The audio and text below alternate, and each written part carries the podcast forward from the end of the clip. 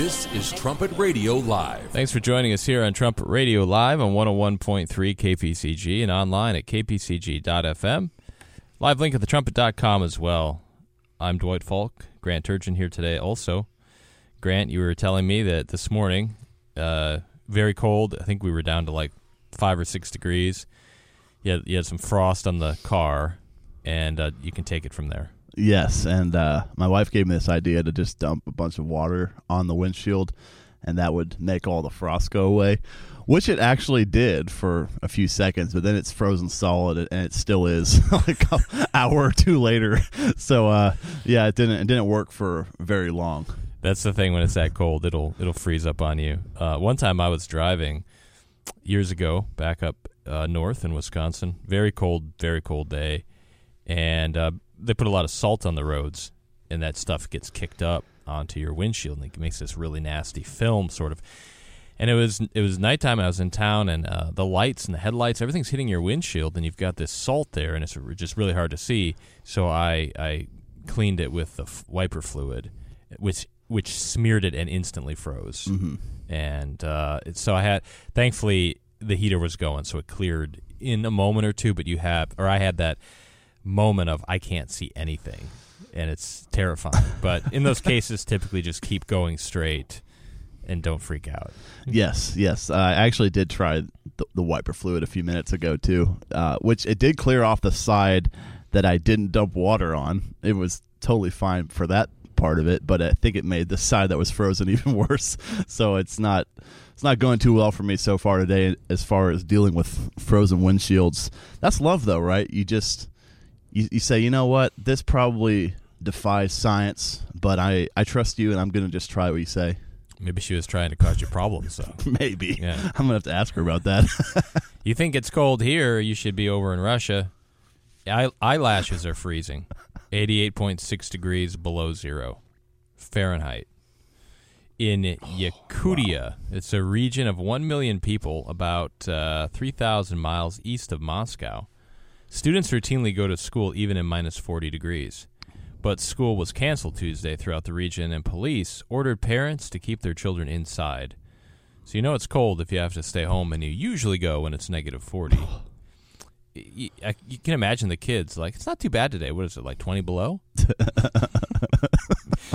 In the village of Oymyakon, one of the coldest inhabited places on Earth, state owned Russian television showed the mercury falling to the bottom of a thermometer that was only set up to measure down to minus 50 degrees.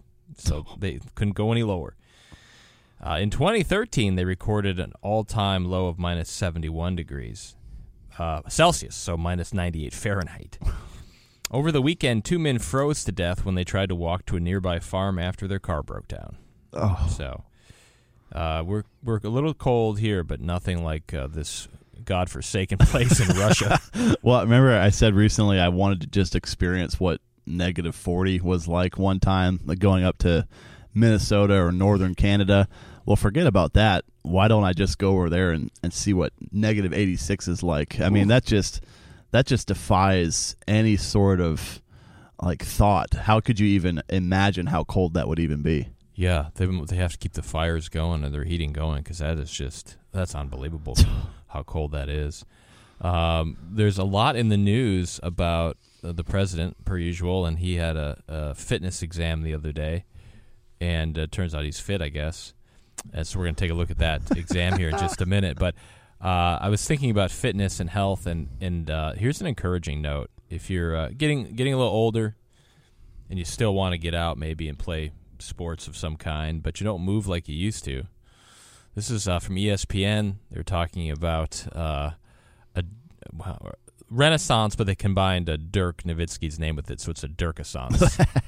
you know Dirk Nowitzki from the Dallas Mavericks. They say Dirk Nowitzki is back, and he's a big reason the Frisky Mavs are 12 and 13 over their past 25 games.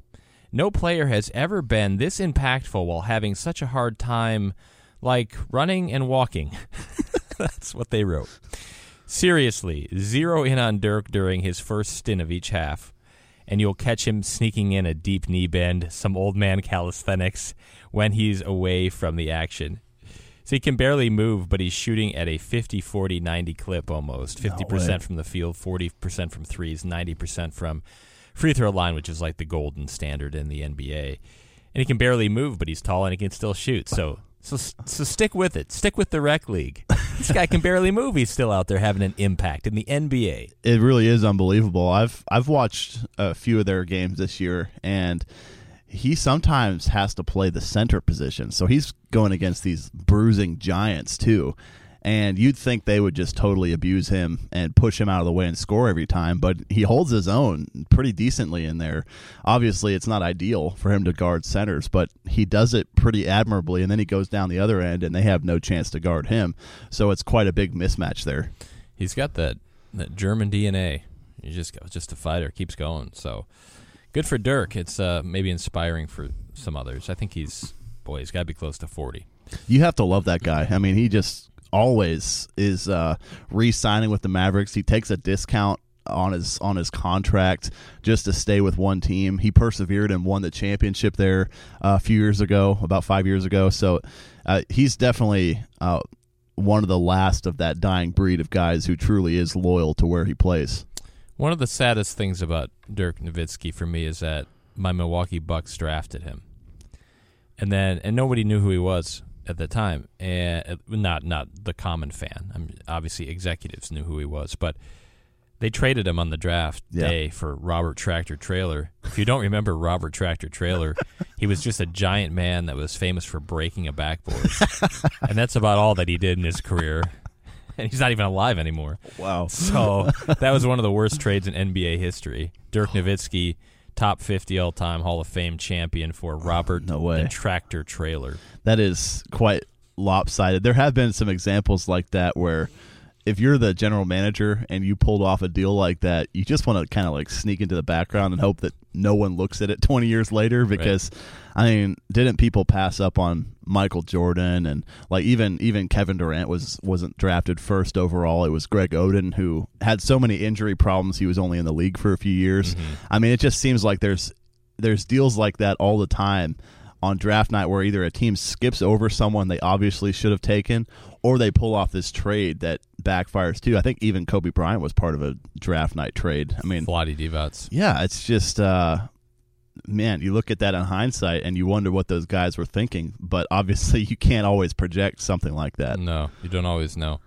So uh, anyway, good for Dirk. Give, give us some encouragement if we're aging. As well, we all are. That's a that's Milwaukee's championship too. Yeah, The one he won with Dallas. we'll, claim, we'll claim that one also.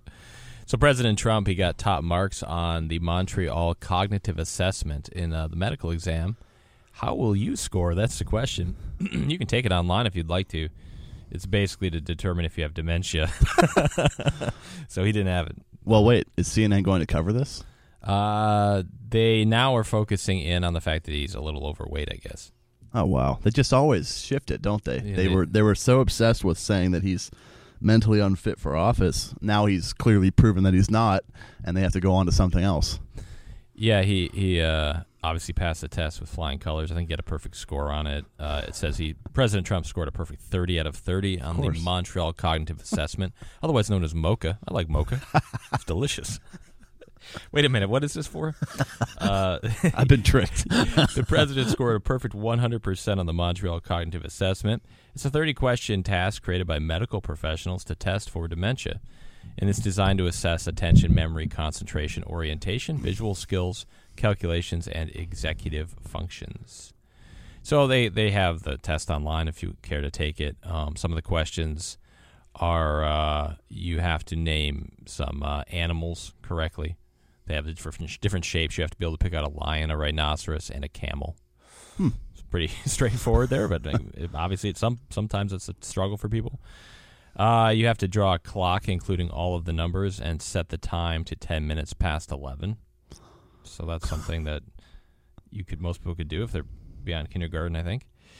Uh, and then you, you have to uh, color in different sides of a, of a cube. It looks like, and a few other things. Um, they do some memory memory uh, tests where they give you uh, five words: face, velvet, church, daisy, red.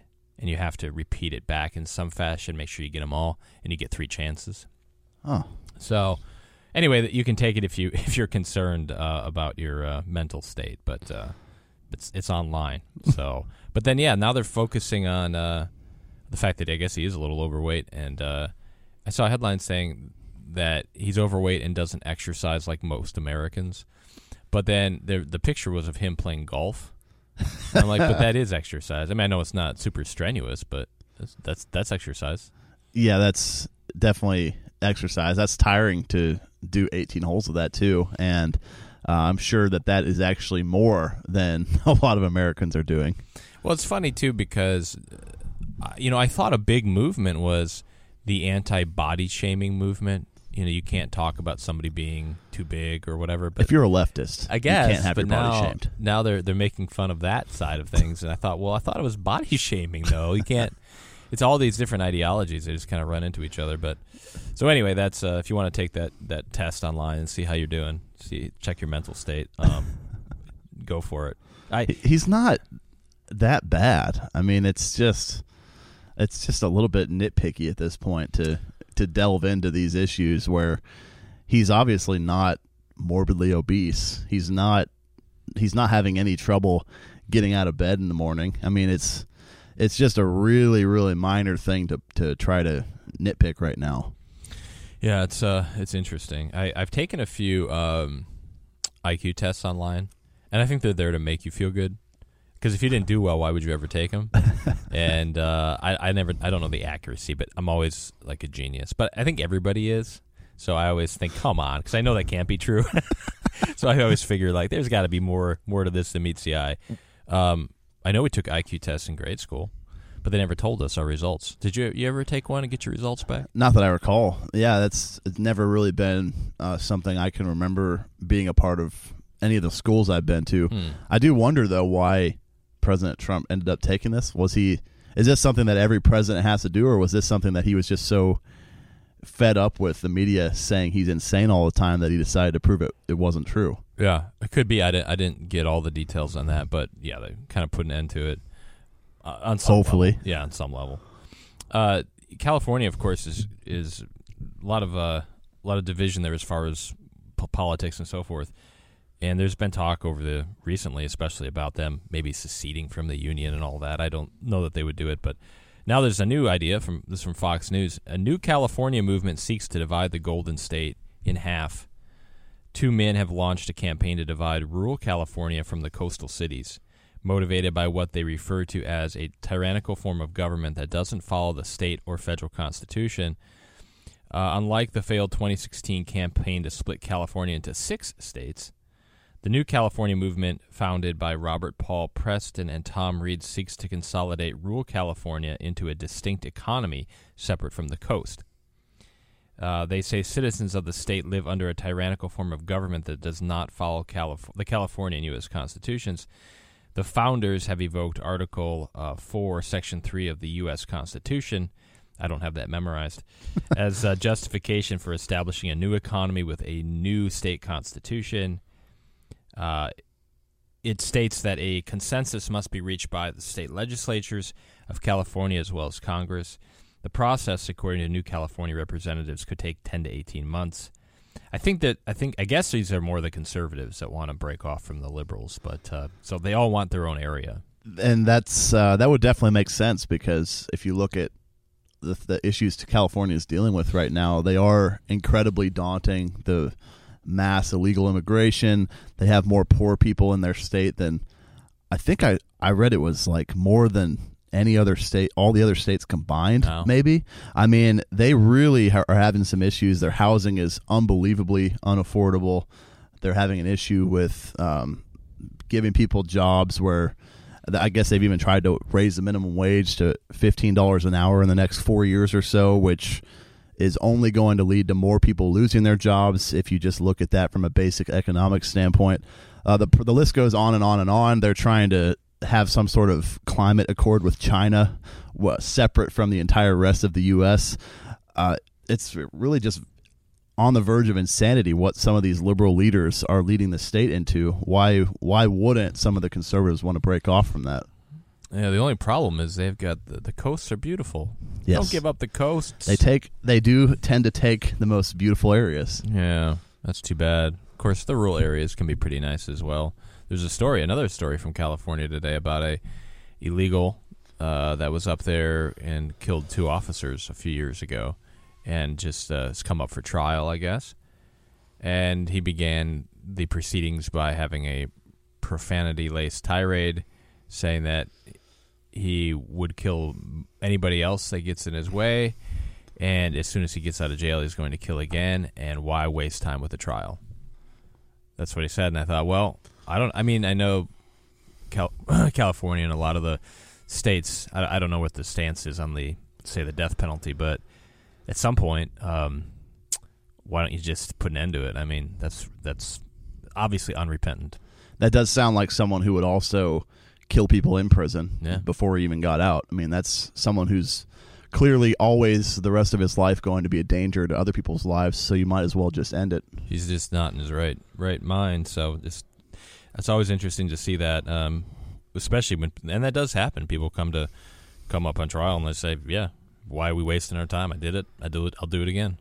it seems like that that should they should save a lot of money and be done with that Mm-hmm. situation. Mm-hmm. But anyway, some of those problems there. Here's an interesting story from Canada.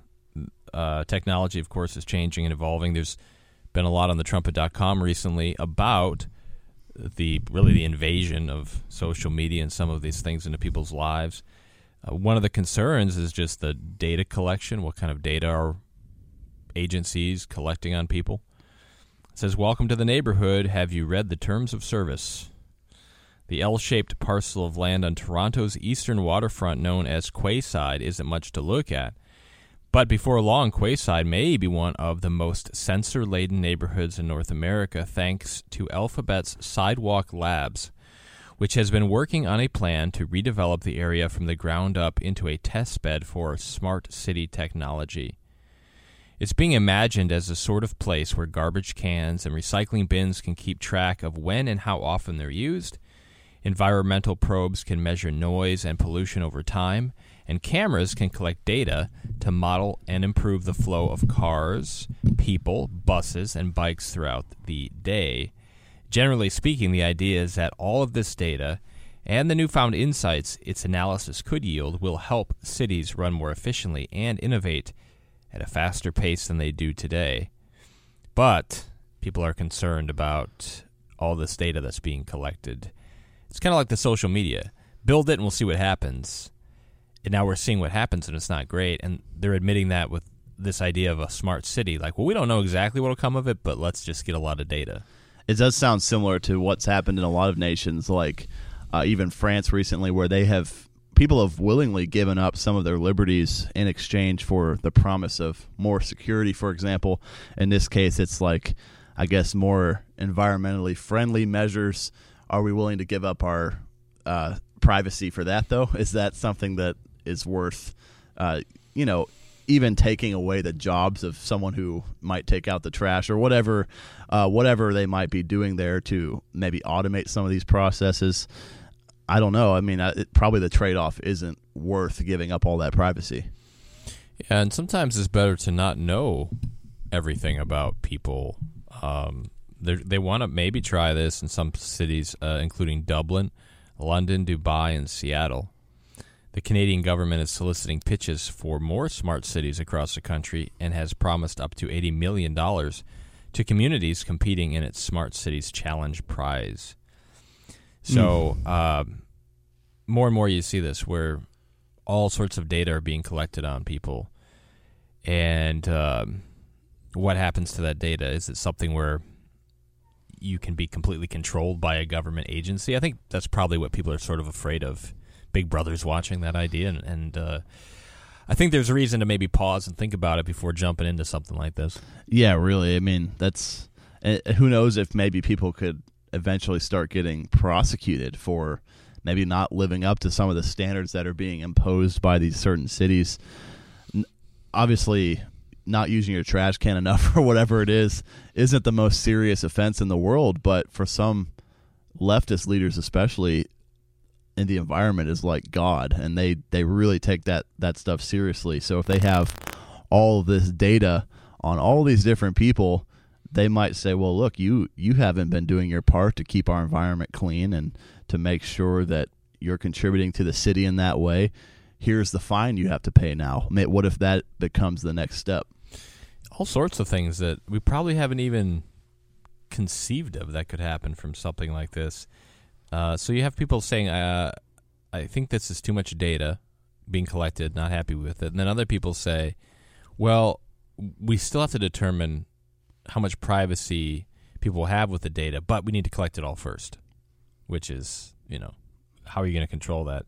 They, say the whole point of a smart city is that everything that can be collected will be collected, according to Al Gidari, the director of privacy at Stanford University Center for Internet and Society in California.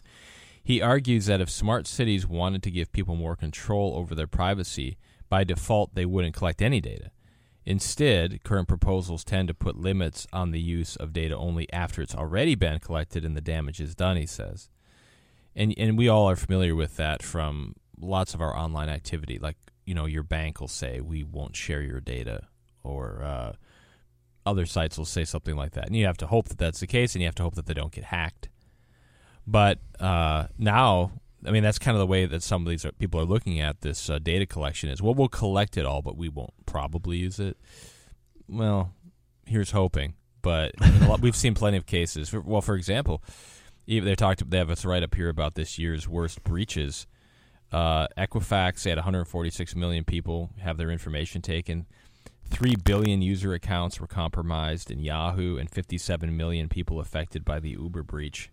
So even those companies, they didn't, they weren't going to necessarily share people's data, but it got taken anyway.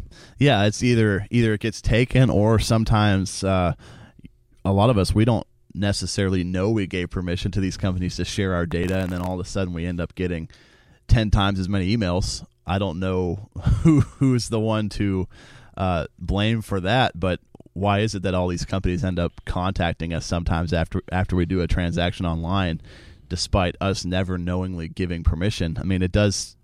Data tends to get around. Apparently, uh, p- people or companies tend to share it a lot of the time. Yeah. Well, you can just imagine, even let's say somebody lives in a smart city for their whole life, and then they, they want to run for political office and then everyone's all the opponents start digging to try to find stuff on you. You've got all this data on somebody.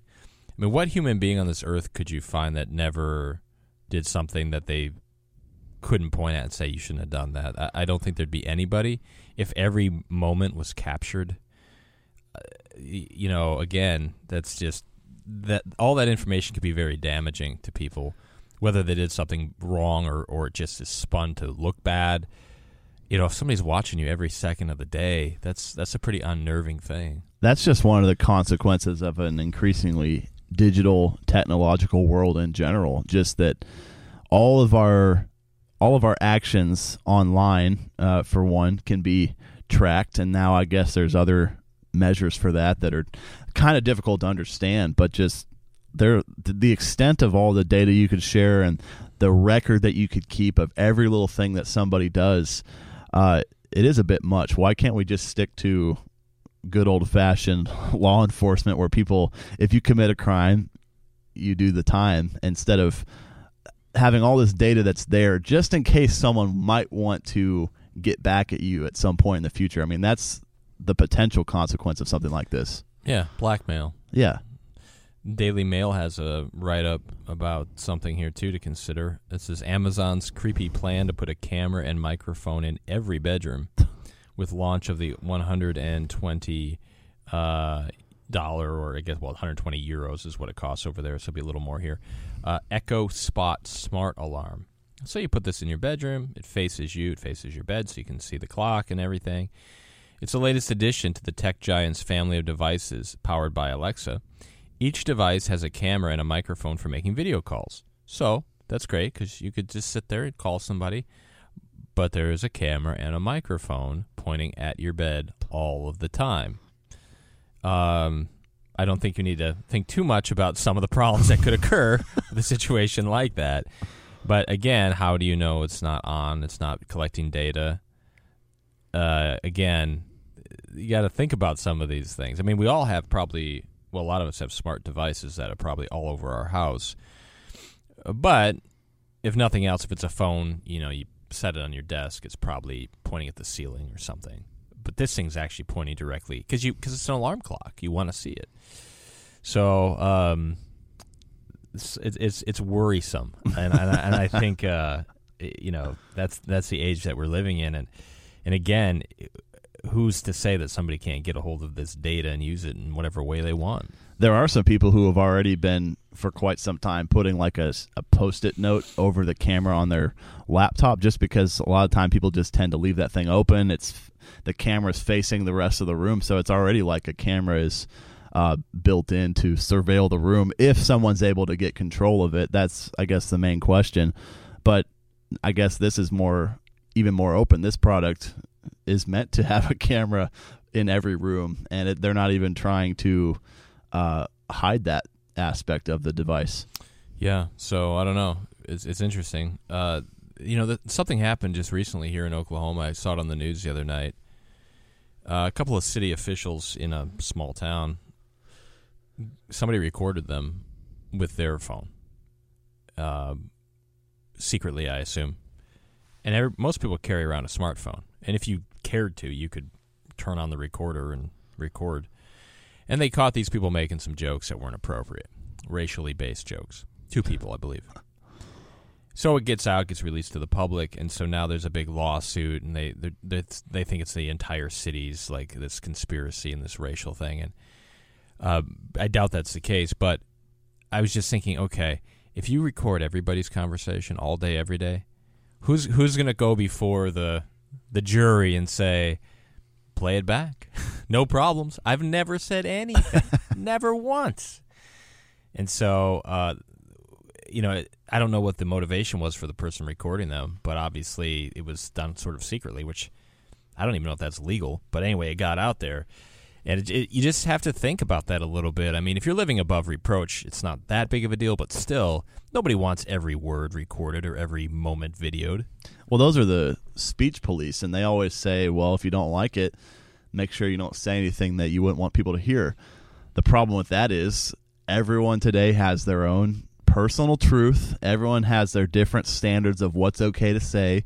Uh, so you might be saying things that are completely within even the bounds of God's law. They might be, it might be edifying, truthful speech, but if you have some politically correct social justice warrior who might hear it, they would be very offended by that.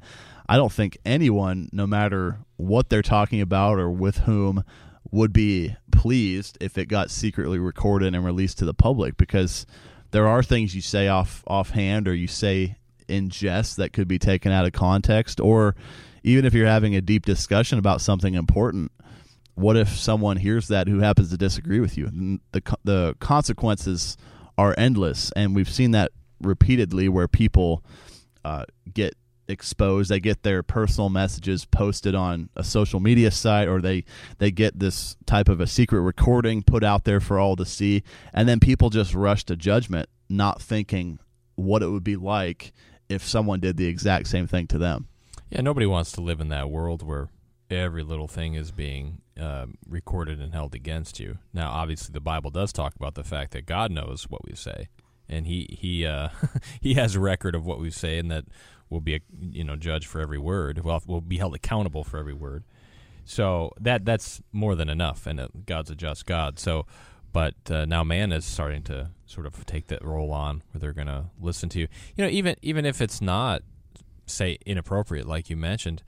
Uh, some conversations are just private; they don't need to be public. I mean, even as a as parents, you know, you'll talk privately. Every parents, parent group of parents will about their kids and what the you know. Well, maybe we should help them in this way, or you know, they need to improve this. So, you know, you you think about it and you talk about how to do that. It's not a conversation you want the world to hear or even your kids to hear because it's not that it's a bad conversation; it's a private conversation and something should stay private. And what if in that conversation you bring up something like spanking the child for doing something wrong? There are a lot of people today who would easily be offended by something like that. I mean, it doesn't matter what is being talked about, what the context is, someone is going someone on earth is going to disagree with whatever it is. That's that's the complicated part of it. And um, the the motivation is very different between God hearing all of our words and man hearing all of our words. Do you think anyone who secretly records someone and releases it to the public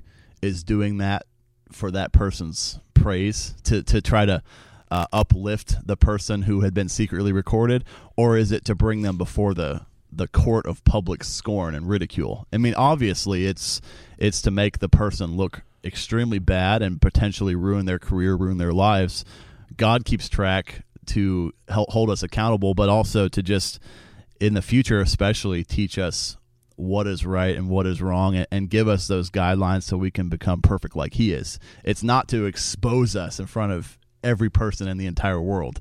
Obviously, a very different motivation, and we can be uh, comfortable in the fact that God's not just going to try to take what we say in private and destroy our reputa- reputations with it. Yeah, there's a court of law and there's a court of public opinion, and you know if if somebody is uh, suspected of a crime, what do they always do? They tell them, you know, they read them their rights.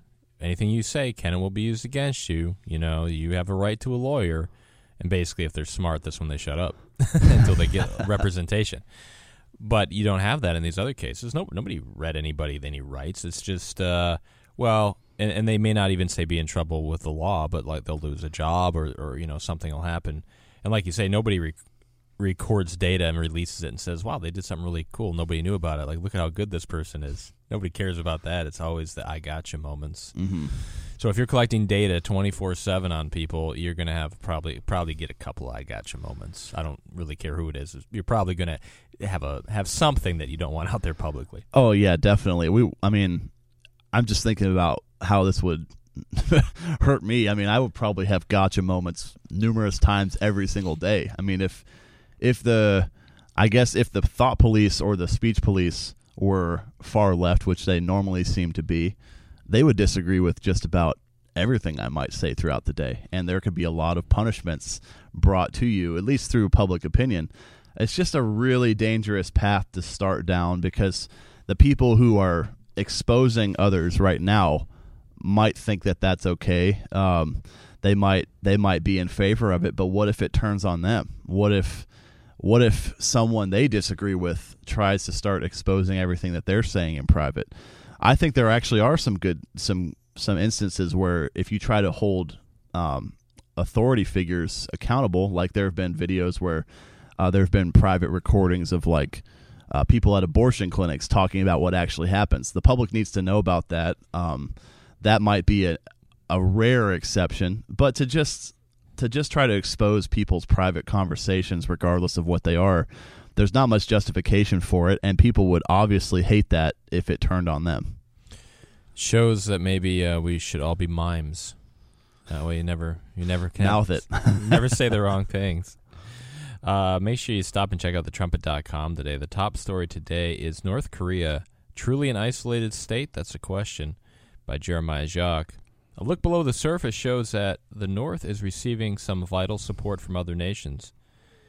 And you don't even have to look that far anymore. Here's a story that's breaking today from the Daily Mail. North and South Korea agree to form their first joint Olympic team and march together in the opening ceremony under a unified flag. The two Koreas have agreed to form a combined women's ice hockey team. Wow. They, I didn't even know they had women's ice hockey. Yeah, that's amazing. Their athletes will march together under a unified flag at the opening ceremony. Both sides held rare talks on Wednesday amid a thaw in inter Korean ties. So, unless something changes between now and the Olympics, you're going to have a Korean women's ice hockey team. That is absolutely astounding. I don't, I don't think that's even necessarily um, a bad thing. I mean, you don't want to normalize the North Korean re- regime necessarily, but of course, South Korea wouldn't be trying to do that. They're just extending an olive branch, and that's a reason for hope in a world like this where there are people, there are, you know, like blood feuds, deadly conflicts all around the world, peoples who have not been reconciled for generations. This could be really an example of how to have peace.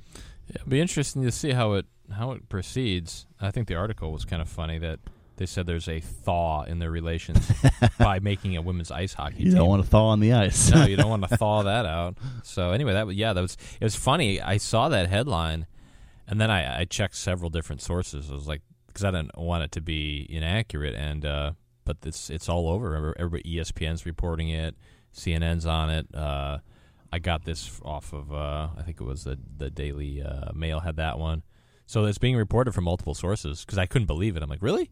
Is that is that for real? But that's what they said. That was announced today. So anyway, we'll see how that all that all goes. Um, it's going to be interesting. Uh, Those two nations are technically still at war based on the uh, official treaties that take place after wars end.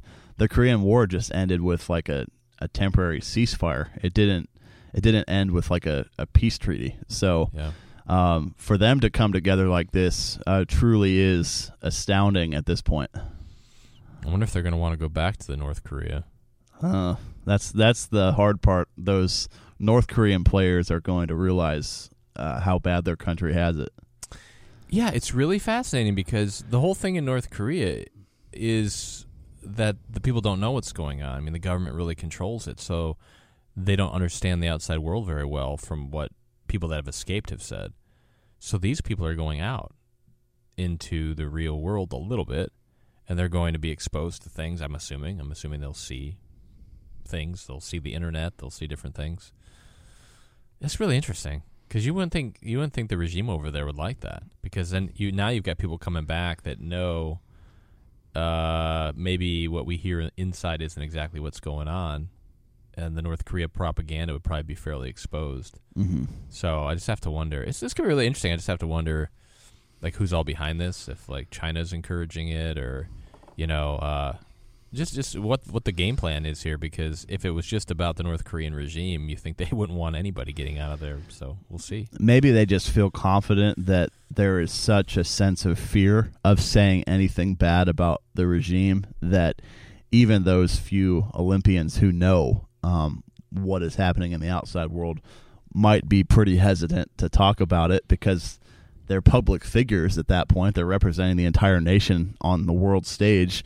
People are easily going to be able to point back to that famous person and say, well, this is a person who's saying bad things about Kim Jong Un. Maybe they're just afraid of. Maybe, maybe the regime thinks they'll just be afraid to tell anybody. I wonder if they're sending like North Korean like uh, chaperones to keep them pretty isolated, except for the games. But even there, if you were attending one of those games, that would be a chance to hold up a lot of signs in the stands. You know, to, uh, deriding that North Korean regime.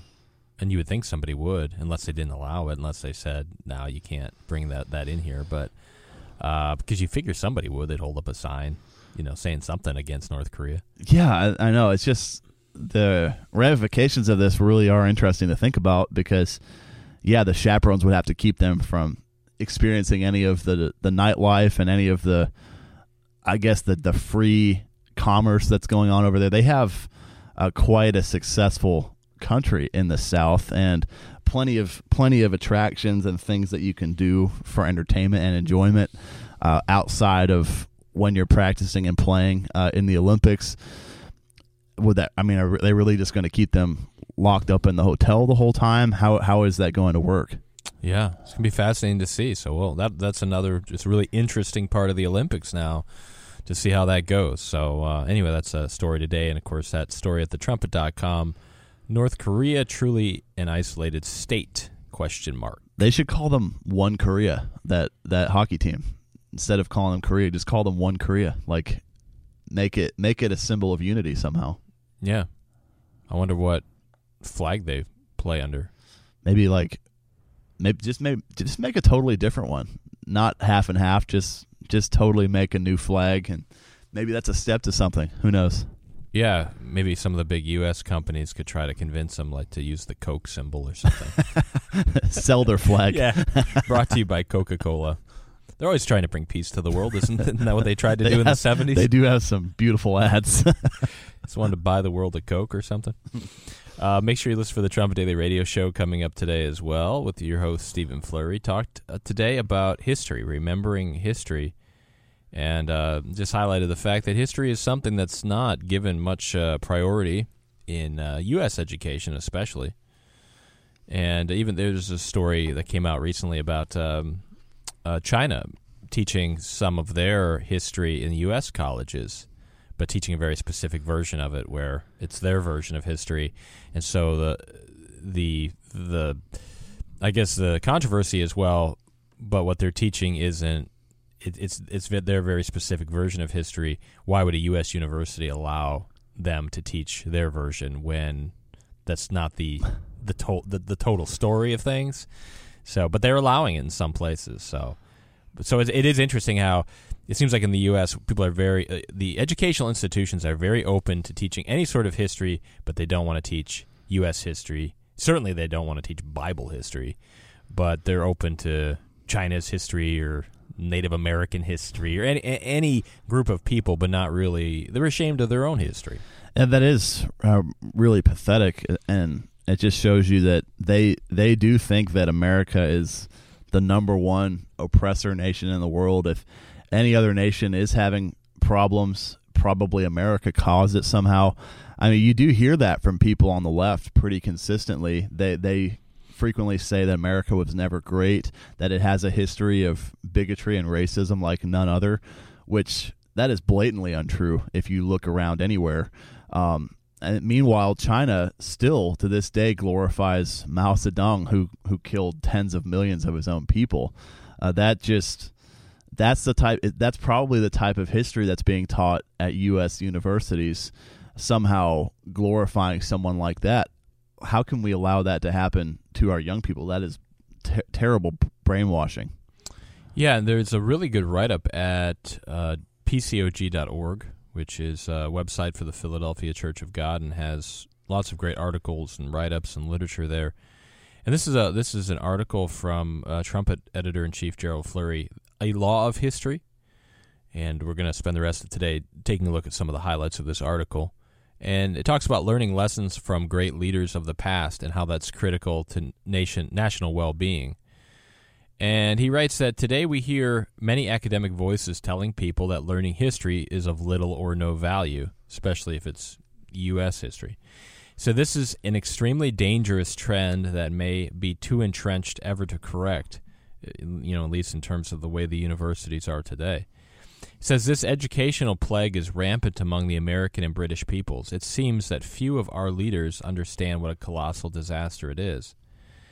Syndicated columnist George Will wrote in December of 2001 that when history is taught at all nowadays, if it is, often it is taught as the unfolding of inevitabilities, of vast impersonal forces. The role of contingency in history is disparaged. So students are inoculated against the undemocratic, quote unquote, notion that history can be turned in its course by great individuals. And so there's this idea, like he says, where, well, things just happen, there's nothing you can do about it, and they don't highlight the fact, the, the true fact that a very good or great leader can come along and change history, like a Churchill, like a George Washington, or leaders can come along that are terrible, like a Hitler, and they also change history. And a lot of times it gets back to one strong leader. Yeah, and if you do apply that to Mao Zedong, like I mentioned, uh, what if those history teachers are just saying, "Well, there was a horrible famine that killed that killed tens of millions of people," and they conveniently leave out the fact that one man's policies caused that type of death and suffering? That's obviously a horribly inaccurate way to paint that history.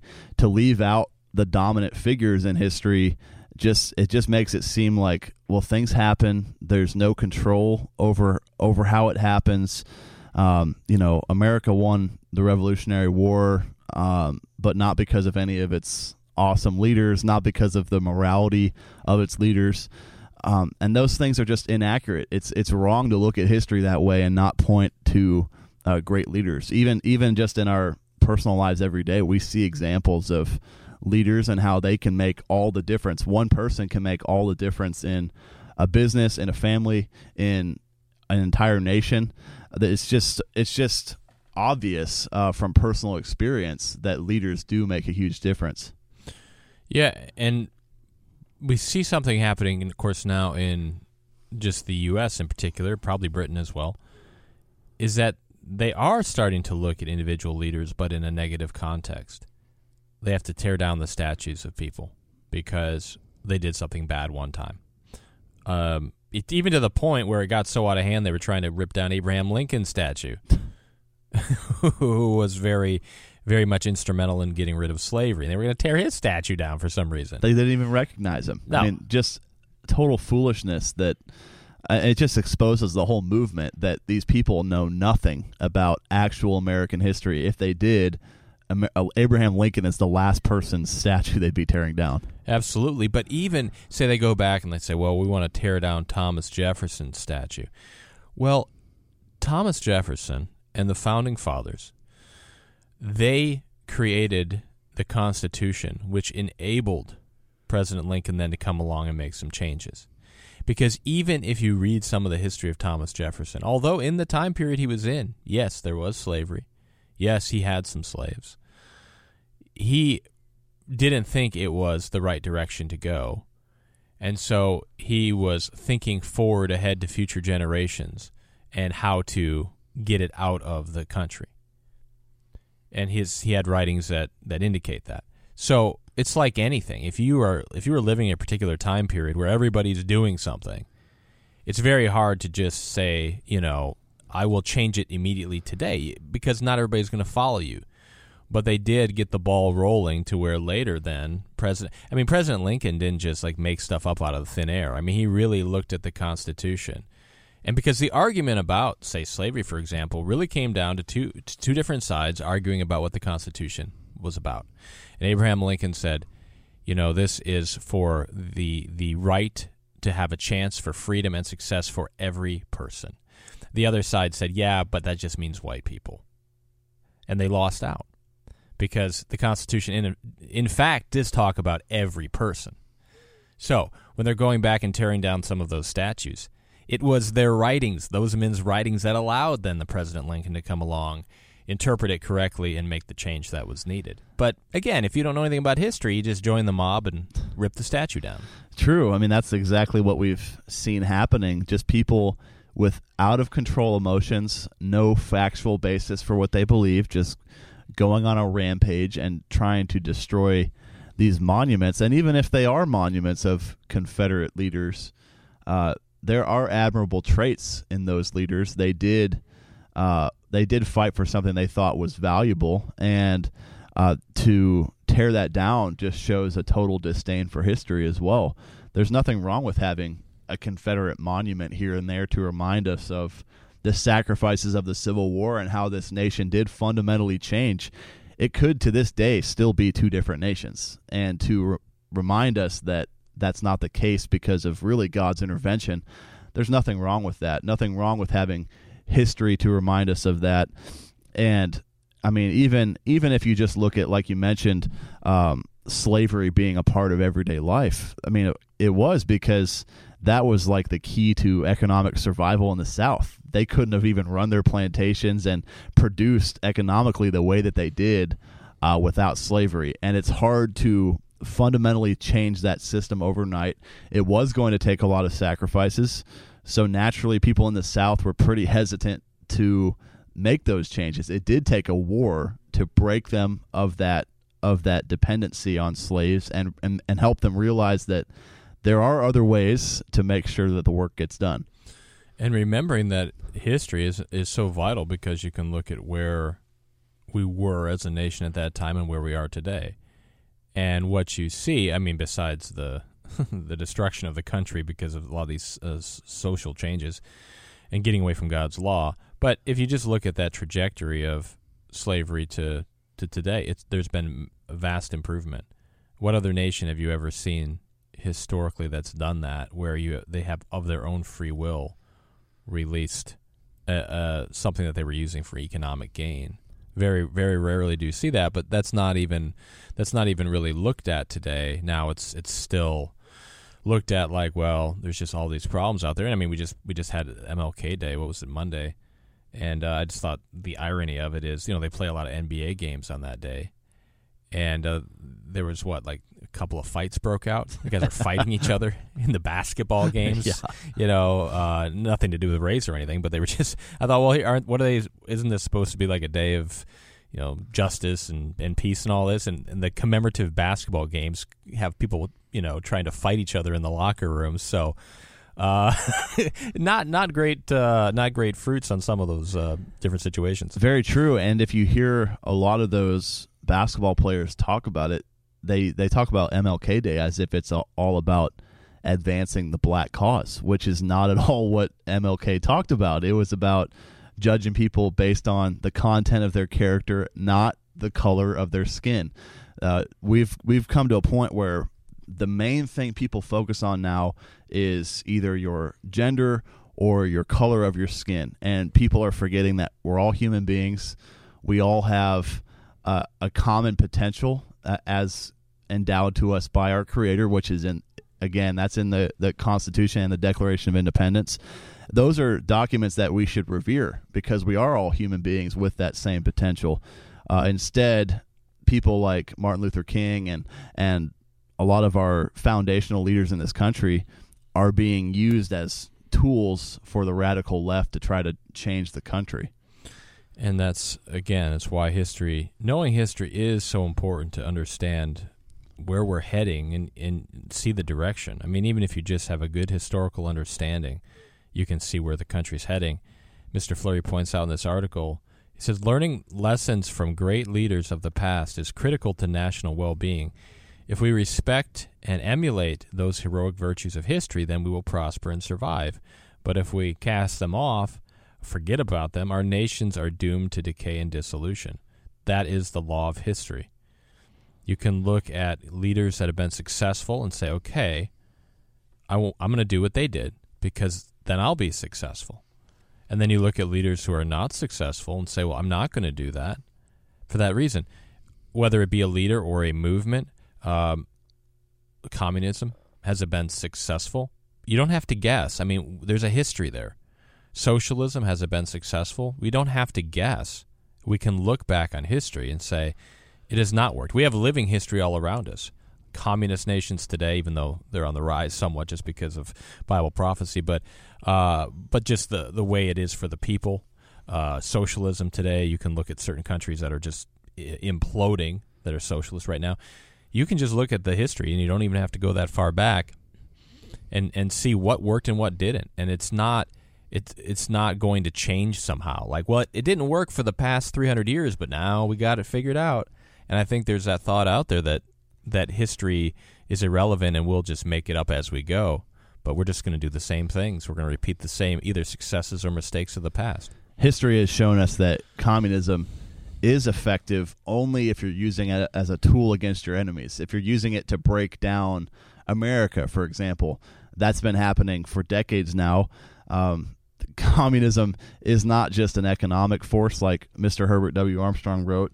It is a, a social force, a military force. It's meant to crush our morale, divide us into groups, uh, eventually cause the entire collapse of our system. Is that not happening right now? I mean, that's that's what we should have seen coming a long time ago if we just knew what communism was all about. It, it does take reading history uh, to understand that, though, and to realize what a threat it is. I mean, most people today would probably laugh uh, if if you told them that communism is a threat to America, yet it's happening right under our noses. Mr. Flurry says our leaders continually show an obsession with their quote new and modern ideas, ideas that have been proven over and over throughout history to be failures, and a contempt for history and tradition. That is a dangerous problem, the kind of thinking that destroys nations. So, and then he, he highlights even what's happening right now in uh, Germany and in Europe they, people are acting like, oh, this is great. Um, you know, Germany's becoming more powerful. Europe's becoming more united in a sense. At least certain nations are. What about the history of that? Has that been a good history when that happens?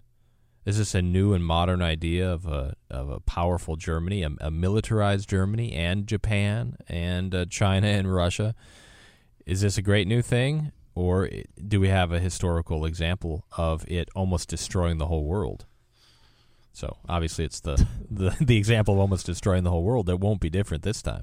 That's that's the main reason why history is so powerful. You can learn from it to avoid making the same mistakes. I mean, the Arab Jew conflict is a prime example of that, where uh, since the late 70s, the Jews have tried to give up land in exchange for a promise written down on a piece of paper that the Arabs won't attack them anymore. So they give up the Sinai, they give up even parts within their own nation, uh, and they get nothing in return. And, and in fact, it only encourages outside Arab nations and the Palestinians within their borders to attack even more. Shouldn't they at some point learn that giving up land uh, for the promise that they won't get attacked anymore has never worked, and maybe they should stop trying it? Right. So history is a is a great teacher, and uh, individually in our lives or collectively as a nation, you know, we can we can look at examples of success and emulate that and have success, and that's the positive side of it. The negative side is if we don't, if we ignore history, then we typically make the mistakes of the past. The article is a law of history. It's, there's a lot in it, and it's really great to go through. It's at pcog.org. You can get that uh, for free today. Check that out and uh, read it. A law of history, learning lessons from great leaders of the past, is critical to national well-being.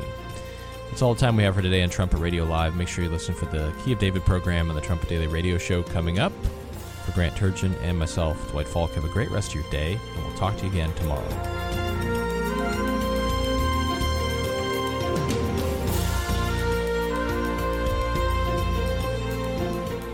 You're listening to Trumpet Radio, 101.3 KPCG.